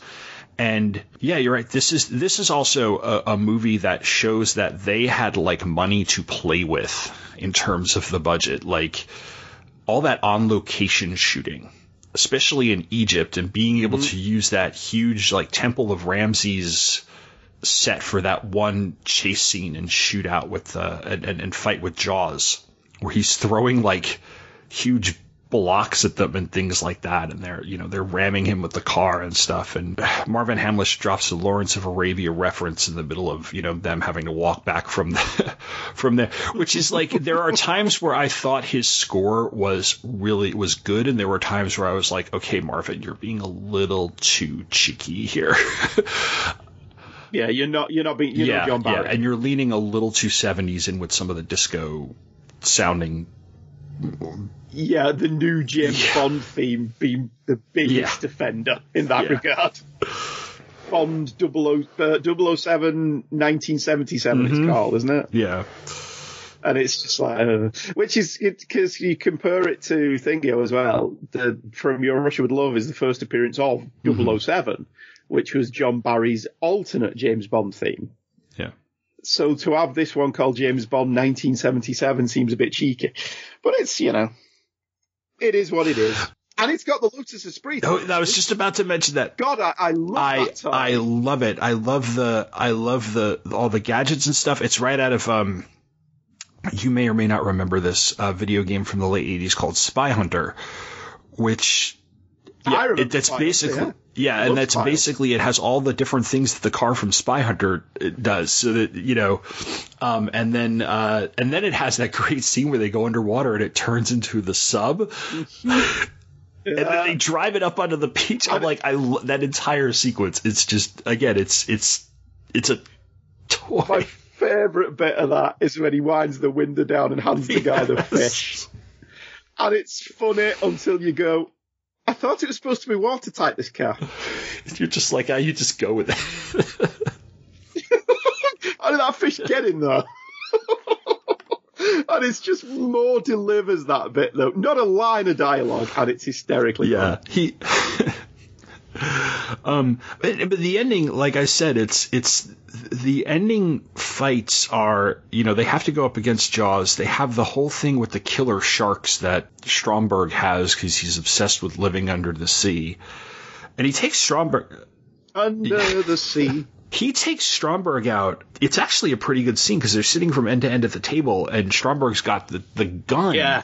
I'm trying to remember the scene, and I just watched this a couple weeks ago. Stromberg has this great, one of those great villain things of instead of a trapdoor, he's just basically got a pistol mounted to the other side of a table. And Yeah, because you've got Roger Moore delivering the um, "You've shot your Yeah. line. and he just he just turns it around on him. So it's a great because the Blofelds and those types of characters were never actually uh, they they were there was something very Lex Luthor about them. You know, they were never a physical threat in terms of the way that Jaws would be is in this movie, and Jaws makes it out alive because he's in Moonraker. I, I I laughed out loud at the very very end where they get into Stromberg's life raft, which um, is is a pretty you know pimped out life raft because it's Stromberg. And I think Bond has this line like anybody who likes Dom 52 can't be all that bad because he sees the bottle of champagne. That made me laugh out loud. I was like, that's such a great line. Well, that that goes to From Russia with Love, where Bond spots that Red Grant's a bad guy because he orders mm-hmm. red wine with chicken. yeah. and you're like, okay. no Englishman would order red wine with chicken. but it but it's like I said, it's great fun, and and and, and like I said, with with all the other with a lot of the other ones being some sort of being a Cold War spy thing, but this involves a little bit little bit more of the politics than say some of the other Moore ones and stuff like that. And um, I really wanted to cover it partially because it is it, out of the Moore ones, it's you know one of my two favorites. Yeah, and the, the thing with this one is it is genuinely funny as opposed to slightly mm-hmm. campy funny. He's got some great lines in this movie, and the it, you get the feeling they're being written for Roger Moore for the first time in his tenure. Because he's got that brilliant, all those feathers and he still can't fly. it's, it's just, and you cannot talk about the spy who loved me without his line at the end. What are you doing, 007? Keeping the British end up, sir. Oh, you know, when Roger had quality dialogue, nobody did it. and he and the funny thing is uh, it, it's a line that works with him in the way that I mean I'm sure Connery could have made it work but it's it's like it is a Roger Moore line you know it's just Yeah, I, I don't know that Connery could have delivered that keeping the British end up line as well as Yeah, Roger Moore does. He, he probably could have pulled off the Yes. feathers line, but the way Roger just says that is Yeah. just brilliant. Yeah. I just love it. It makes me smile every Yeah. single time. And there, there's like so one of the, the, the one of the things stolen, another thing stolen right from Goldfinger is at the end of Goldfinger, I think it was Goldfinger's plans like to to blow up Fort Knox or something, and yeah, to, to make his gold Yeah. more valuable, he was going to destroy all the other and gold. um and and he's got Bond diffuses the the bomb and struggles with diffusing it, but he diffuses it, and of course it stops with seven seconds left, so that you see the the timer says 007. Here, it's this whole thing where um they're trying to. th- They think they disarm one of the nukes, and they're trying to to, um to the other one's going to go off and they're trying to make it so that it oh no the two the two subs are out there they're going to fire and they're set to he's trying to start World War Three kind of the mutually assured destruction principle that that the U.S. and the Soviet Union um, based on, and we see this we see this in a number of Cold War movies. We see this um, used to comedic effect in Doctor Strangelove because you know they have a doomsday dev- they have the doomsday machine that once it gets set off, it's like forget it, it's all over, and it happens. Um, in the middle of an argument, uh, and then in um, like you know the the Terminator essentially that starts because once Skynet launches the USS missiles, the Soviets respond, and then in a number of those like nuclear holocaust movies, sometimes they went to great pains to make sure that it seemed like one side didn't fire before the other; they kind of did it simultaneously. So Stromberg knows how to do this, and what Bond does is instead of diffusing a nuclear bomb, which even that's a stretching it, you know, for, for this type of James Bond. They're able to change the trajectory of the program so that the subs fire at one another. I believe, if I'm, if I'm and and, and so he essentially does set off a nuke in the middle of the Pacific Ocean, but it's a Yes. harmless nuke. just like all the testing ones they did. Yeah. But but you're right. It's like everybody's following this guy's lead because he rescues like all of the soldiers from the brig on on Stromberg's lair, and he's leading an army in the ending battle because Stromberg has his own army. Where these billionaires get these armies from, I don't like. I don't know, because would you go to work for somebody left and right kills the people Yeah. who work for him? Because I wouldn't. I love one. Of, I've just recently reread Star Wars: Heir to the Empire, and one of the things I like about that book is that Grand Admiral Thrawn actually points out that killing your own men is actually really dumb. You know, if you want loyalty and you want them to follow you and you want them to follow your orders, killing them when something goes wrong is not the best way to engender trust in your commanding officer. Yeah, Vader Vader far, followed Tarkin's lead a little too much on that and didn't listen to what his daughter had said. What was the line? The the closer you tighten your grip, the more you tighten your grip, the more star systems will slip through your fingers. Like you know, she knew exactly what was going on there. Oh, Yeah, uh, it's just, it, it, is a little bit daft when you think about yeah. it. Well, at least like I brought up Cobra Commander and, and the the brilliant the brilliance of that. It's, it was a kids thing, but basically Cobra was a multi-level marketing scheme. In that Cobra Commander lured these people in by basically selling them Amway and made his fortune on that, and then they basically it was it was a front for a paramilitary organization. Stromberg's just a billionaire. Uh, you know, they, they don't. We don't. We don't see his recruiting process. We just basically see him, him. You know, and he's already got the army. So we just assume that maybe he just found people who were, you know, it was the '70s. There was a there was an energy crisis going on. You know, people were out of work. Maybe he just hired some down their luck people that are like, you know, hey, I'll train you to be a soldier and pay you and and feed you well. And like, all right. so I, think they've touched on that in a couple of recent Nick Spencer comics Hmm. for Marvel, like the people who work for um, God, I can't. even- Who are they? with the AIM? Yellow suits. Yeah. Are the AIM? Yeah, it's that most of the people who work for AIM are just regular schlubs. And this is their way out. This is their way out of the ghetto or whatever, is to work because you're highly paid. You're well paid to work for, for AIM. Yeah. And to, to wrap this part of it up, it's it's uh it's a like I said, there was a there was a kid aspect to this, and that this would be the James Bond I would have wanted to play when I was when I was younger. If if if we were playing on the playground, in the same way I hmm. played like Han Solo or Luke Skywalker or something, because of all of just the over the top gadgets and the and the cool villain type of aspect to it. You know, it, it, it you're right. It's it's a spy movie without him actually with him barely being a spy. You know, so the, some of the scenes in Egypt are very espionage esque in some way or another. Or at least there's just a little bit of banter back and forth in the middle of a club, but everybody seems to know who the hell this guy is.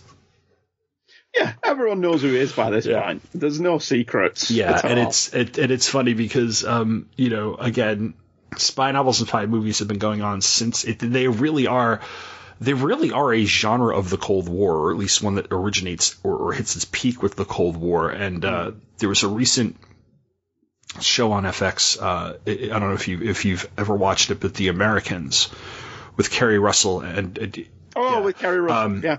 really done well. It you know the the story the story is that they're a they're a Russian um, family who were essentially placed in America in the 60s, the two of them, and uh, you know they ended up having kids because they were that, that deep deep deep cover, you know KGB agents. And their new neighbor at the beginning of the show is Nolan em- uh, Noah Emmerich uh, plays the FBI agent who is one of the heads of the counterespionage division domestically.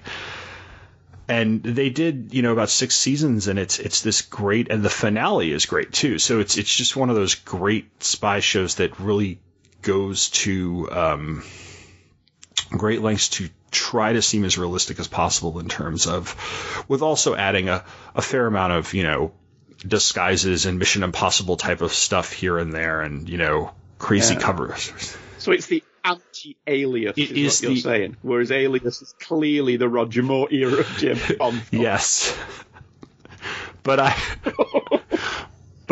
Roger Roger Moore made a Bond Oh yeah, yeah, friendly. yeah, yeah, yeah. And and I will I will watch and rewatch Alias, you know, because Jennifer Garner is, you know, she's on my she's on my laminated list, so to speak. so Yes. um, but I, I wanted to briefly talk about the Living Daylights because, like I said, this was my first Bond movie. This was Timothy Dalton in one of two movies. Um, I don't remember License to Kill being all that particularly good. License to Kill is what if James Bond ended up in an episode of Miami Vice. And it's actually quite quite good. I quite like License to Kill because it's so completely different Yeah. from all of the others. Yeah, I, I, I only am going by its reputation because I have not seen it since 1989, so or 1990, whenever it came out. So, The Living Daylights is um, is Dalton having been given the role, and and I remember a lot of the reviews were talking about how like he's kind of they, they referred to him as monogamous because he's not he's not constantly in bed with women through the entire um, movie, and part of that has to do with the fact that this is like '87, and this is where you you see a lot of fewer and fewer of movies where men are constantly betting women because the, the this is the height of the AIDS crisis, so it's the it's in the public consciousness, but at the same time he um, the, the plot, and this is the reason I just wanted to mention it briefly. The plot is that a Russian um, a Russian operative is supposedly defecting, and and this is. You know, you had people defecting in the 60s and 70s, but the 80s is really because because the Soviet Union is starting to fall apart. The 80s is when you get some really high profile defections from the US from the USSR over to um, Britain or the U.S. or whatever. Um, for instance, toward the end of the Soviet Union, like Nadia Comaneci, the gymnast, defected over, and you had other people in the arts and, things like that. And um, so that plot point really works for this era. But the thing is, this this guy's not really defecting. He's working for this American expatriate played by Joe Don Baker, um, who's kind of a Cobra commander. He's like he, he has his own little private army. He's he's an arms dealer, and there's this whole arms sale thing going on, which is also very 80s. And they end up, and, and he's he's with um, Maryam uh, d'Abo's character, who is this cellist who was the girlfriend of the guy who was defecting, and basically the first half to two thirds of the Living Daylights is a big chase scene of him trying to get her back into the West from where they were in Russia, and um, him kind of having a little bit of a rivalry with one of his fellow agents. And then it ends up in Afghanistan with him working alongside the Muj- Mujahideen and and uh, like you talking about. Him yeah, God, you're talking about talk about '80s stuff. Um, starring the guy who was um, who played the Islamic terrorist villain in True Lies.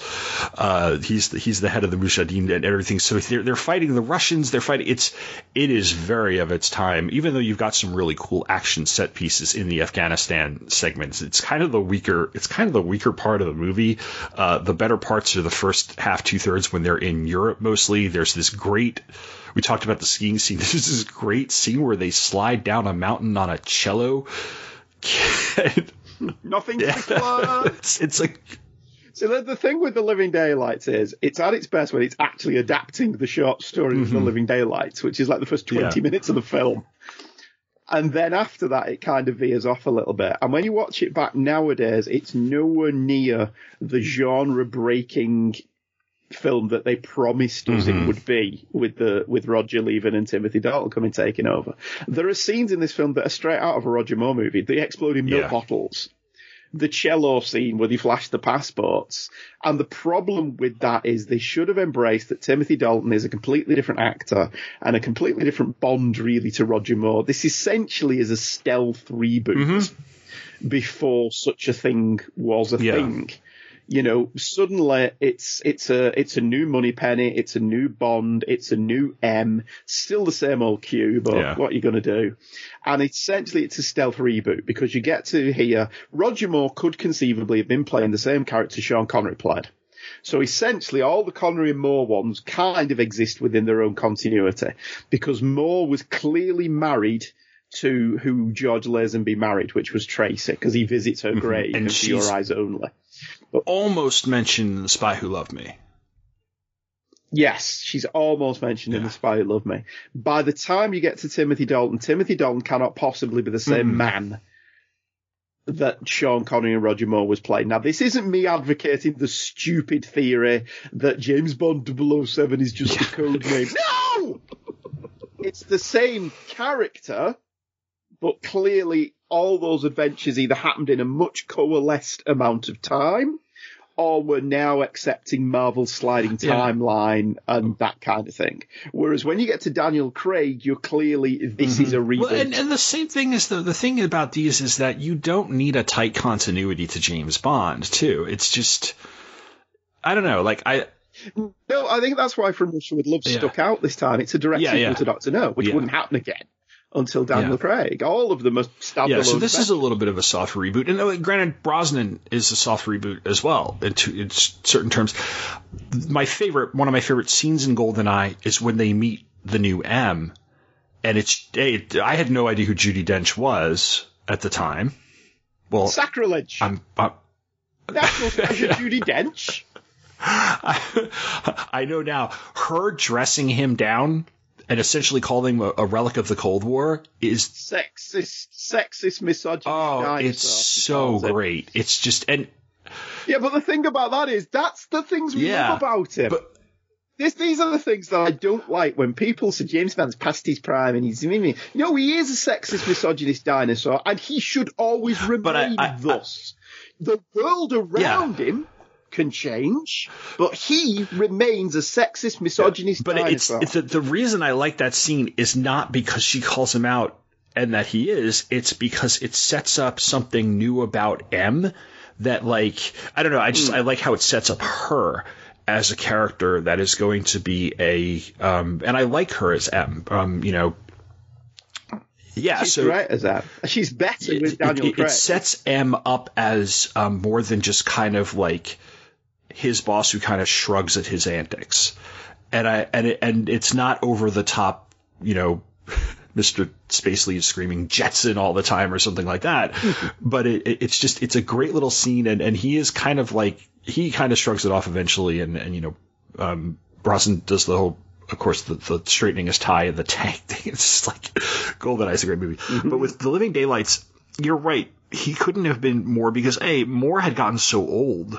Yeah, this, these are things that that's not Roger Moore's Yeah, yeah, it's just- and this isn't like a character who's allowed to age. This isn't like William Shatner playing Mm-hmm. Exactly. James T. Kirk for Exactly. Mm-hmm. 40 years. Kirk's allowed to get older. You know, James Bond Yeah. isn't. James Bond resolutely stays in between the ages of 44 Yeah, and and they- 49. And, even Daniel Craig's past that now. And Dalton, to his credit, like I love the action sequences and this and all of the spy stuff with Dalton because they took advantage of the fact that Dalton was younger, so they could do a little more. The this the the romantic angle with him was it was a little too nighttime soap. You know, he was a little too. It was very 80s, and it was very of that time. Um, but it, it was a little too much into that. And of course, they have the the strongman guy in that is um, I'm going to mispronounce this guy's last name. Uh, the actor is Andreas Wisniewski, um, who plays Necros, whose only other role that I recognized was he's Tony in Die Hard, who is the guy who gets killed and has the he's wearing the sweatshirt. Now I have a machine gun, ho ho ho. So that's him Ho, ho, ho. listeners, if you've never seen The Living Daylights, A, go see it, but you have to picture Larry Mullen Jr. from U2 as a Bond villain who strangles people with a Walkman headphone cord wear, while wearing a members only jacket. I, I would love to see Larry Mullen Jr. But doesn't it look like. Oh, maybe Bono. yes, it does. Bono would Oh make my a God. villain. And it goes to what you what you said earlier on as well. From Russia with Love doesn't work in the era of No, mobile phones. Because the whole idea is once they're on the train, they're safe. Because you can't get a communique Mm-hmm. Yeah. off the train. Well, that's out Yeah. the window now. And then you've got Living Daylights where he's strangling people with headphones with Walkmans. We've all got wireless Yeah. earbuds now. So it, but but the thing is, is that um, whereas other movies from these eras can look very dated, both of those movies from Russia with Love and and The Living Daylights, they're of their time, and there's a there's a difference between feeling dated and feeling of your time, and and um, I think it's because the things around it don't lean so heavily into the conventions of the decade, the 1960s, the 1980s. he's an out of time character in and of himself, so the films Hmm. Yes. still work because Yes. he's very much this guy who doesn't have a work life balance because he doesn't have a life. Yeah, yeah, and well, I, that- that's I think that's that that's a great note to end on is that the fact that this character has endured in film for almost sixty years now, and I, I think it'll keep going on as long. I mean, obviously, it's going to go on as long as these movies keep making money, but they don't feel the need to make them period pieces. You know? No, they'll, they can just they can update Bond as, as long as there are always going to be threats to national security, Mm-hmm. of which there are. And clever writers will come up ways around that, like like the new Q. I dare say I can do more damage on my laptop before my first cup of Earl Grey than you can manage in the field in four months. But then you, you're still going to need somebody to pull the trigger, as he points out. Yeah. Yeah. And as long as you update the world around him and the political situation around him, there's always going to be spies. There's always going to be the Secret Service. There's always going to be people who need monitoring. And those people just change as time goes on. Yeah. Yeah. And I You think, know? yeah. So I- there's always going to be a James Bond. yeah. Yeah. and Um, also as well, Mm. can I, I also want to say, can we just leave Bond alone as well? You know, if, you don't like him, if you think he's sexist or misogynistic or has had his day, go and watch Bourne. go and do something else. Leave our James Bond. We like James Bond as he is. We like the cars. We like the gadgets. We like the suits. We like that he is everything we aspire to want to be, but know we never can be. Yeah. We know he's not real. We wouldn't speak to women like that or treat them like that in real life. It's a fantasy. Let us have our Bondian fantasy. Well, and and like you said, when when they, they sometimes play with cha- the changing world around him and, and kind of wink at the camera in that way because they know that as a, a large portion of the audience isn't taking this so literally, you know, and we are having Yeah. fun with it. Um, now, I, I think you would agree with me now. There's all this, there's all this, oh sorry, go. No, go ahead, go ahead.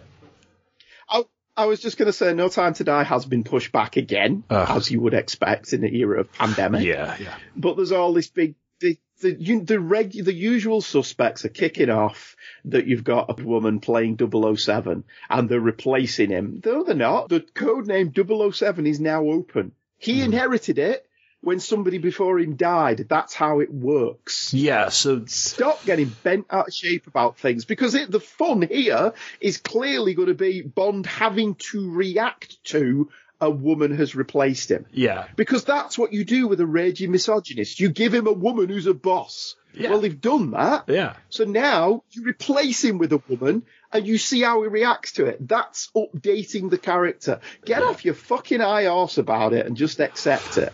Bond's not going to Mm-hmm. change and he shouldn't, but the round him change all of that. Yeah. So I guess um, I wouldn't even really begin to guess. Who do you think they would re- have? They they haven't announced anybody replace Daniel Craig yet. I don't think. Um, who would who would you um, float for that? that I role? want the guy. I want the guy who played Poldark in the recent BBC adaptation of Poldark. Um, I believe his name is Aidan Turner. He's probably best known for being in the, the BBC version of, um, God, it was a low budget TV show on BBC Three. He played a vampire Mhm.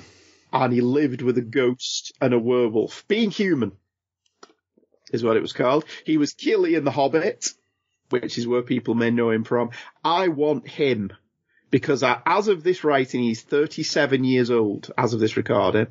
And he's got the swarthy good looks, and Poldark proved he can do heartthrob, and that's what would be my pick for the next James Bond. It's not going to be Henry Cavill. No. As good as Cavill No. could be, he's, he's Superman. Yeah. They're Yeah. not going to employ Superman as James Bond. Yeah. And I think he arguably missed his chance when Daniel Craig got it. hmm And I know people float Idris. Because apparently it was down to him. hmm And I know people float Idris Elba, which would be interesting. Um, I think he. I think he might be a little too old at this point. I would. Lo- Idris is now Idris is now the same age as Daniel Craig. okay. Yeah. Although you're not go- you're not going to get a ten year contract, three film deal out of Idris Elba. No, but at the same time, I would, I would love to see him in a Bond movie.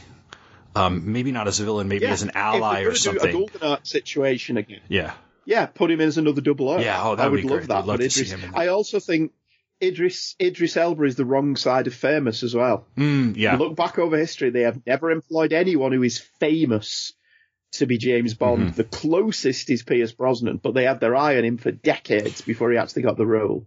yeah. Which is why I think Aidan Turner would be the way to go. He's not super famous, mhm. but Poldark has given him enough of a cachet in this country for everyone to go, oh yeah, I could see him as Bond. All right. I'm not leaning towards any of the two Game of Thrones guys. I think Richard Madden's too short Mhm. and Jon Snow's too squinty. he is, isn't it? Yeah, Let's be honest. Yeah, he is. He is. Jon Snow always looks like he's always struggling to catch up with what the last person has said. He's he always looks like he's too slow to figure out what's going on in the conversation, which worked for Jon Snow. Yeah, but It's not. It's not James. James Bond needs to be the smartest Yeah, guy in the room, J- not the guy who's catching up with what was said Yeah. four conversations uh, ago. James Bond is four conversations ahead of half the people in this room. You know. He- Yes. Yeah, and and that's that's one of the. he, he shouldn't. He shouldn't look. He shouldn't look like somebody's just hit him in the face with a brick. That's that's all. I have nothing against him. I'm sure he's a lovely man, but no, yeah. Aidan Turner Yeah. is my vote. And, and and I'm just gonna say like you know I just recommend as we wrap up here just recommend going back through the back catalog of of these movies. Um, you know I watched these three and I'm going I still have to get through um, a couple of the Craig movies and um, may may rewatch some of the ones that I absolutely love from from the prior eras. So uh, but but you know thank you thank you for coming on here. This was th- this was exactly what I was hoping it would be. It was just really really fun to talk to somebody else about about James Bond in this in this regard, especially somebody who's like had such a long time fandom for the character. No, it's it's perfectly fine. Yeah. Uh, I I love James Bond. Yeah. I've always loved James Bond. Even even at the stupidest, they're entertaining. Yeah. You know, there's not there's not an unenjoyable James Bond film. There are bad James Yeah. Bond films. There's not an unenjoyable one. Yeah, the the the bad ones you just kind of you just go with it.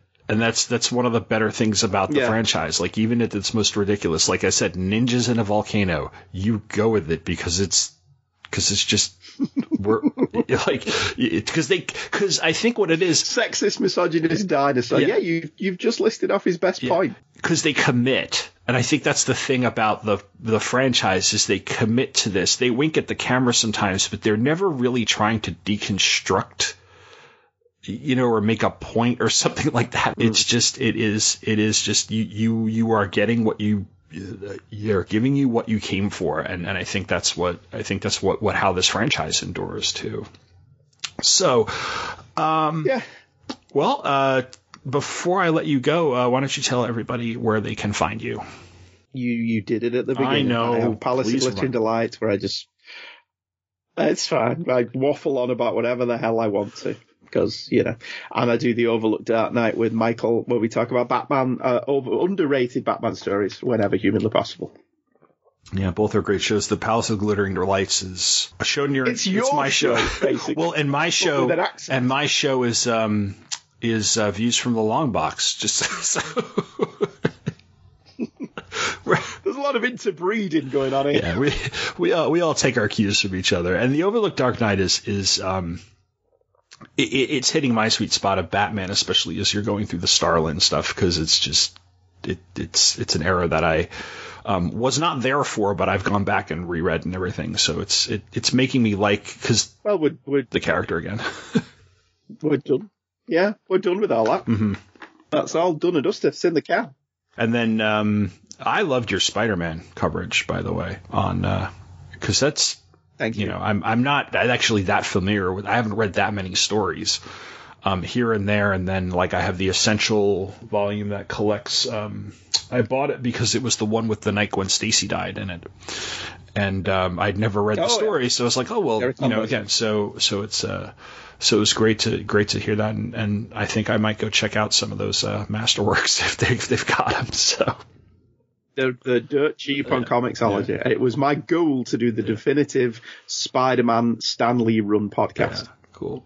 I don't know that I succeeded, Yeah. but that was my goal. It was good. I'll give you that.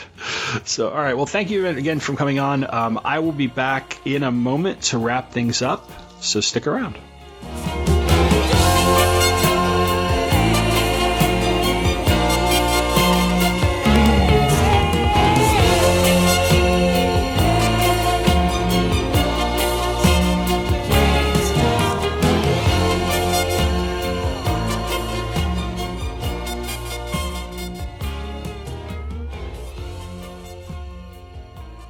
And I'd like to thank Andy for coming on. Uh, before I sign off, I do have some feedback, and this is from the from Ranger Gord, who left a Facebook comment about the last episode. He says, "In listening to the Miracle on Ice segment, which I do remember somewhat, I was 16, but there were girls and stuff, you know, so it's a little foggy that way. But it really made me recall the earlier 1972 Summit series that was played between the best of what they called the quote Soviet Red Army team and Team Canada, which was really an all star team of Canadian born NHL players. It was an eight game series, played four games in various cities in Canada and the other four in Moscow, where the cold was really cold to the visiting Canadians. I was nine at the time, and this occurred just after the dreadful Munich Olympic massacre. But in Canada, the last goal of the last game erased all that.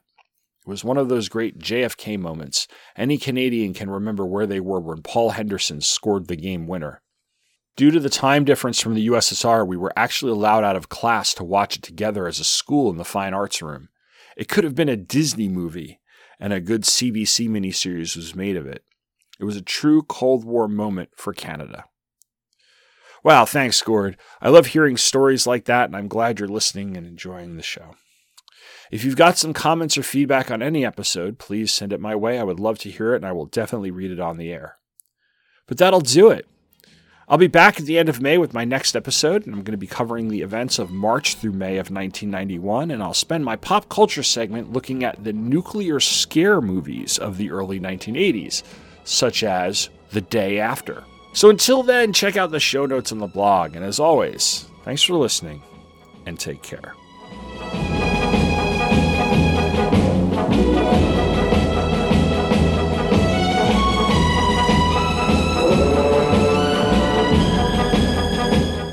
This has been an episode of Fallen Walls, Open Curtains, a podcast mini-series brought to you by Pop Culture Affidavit, which is part of the Two True Freaks Internet Radio Network.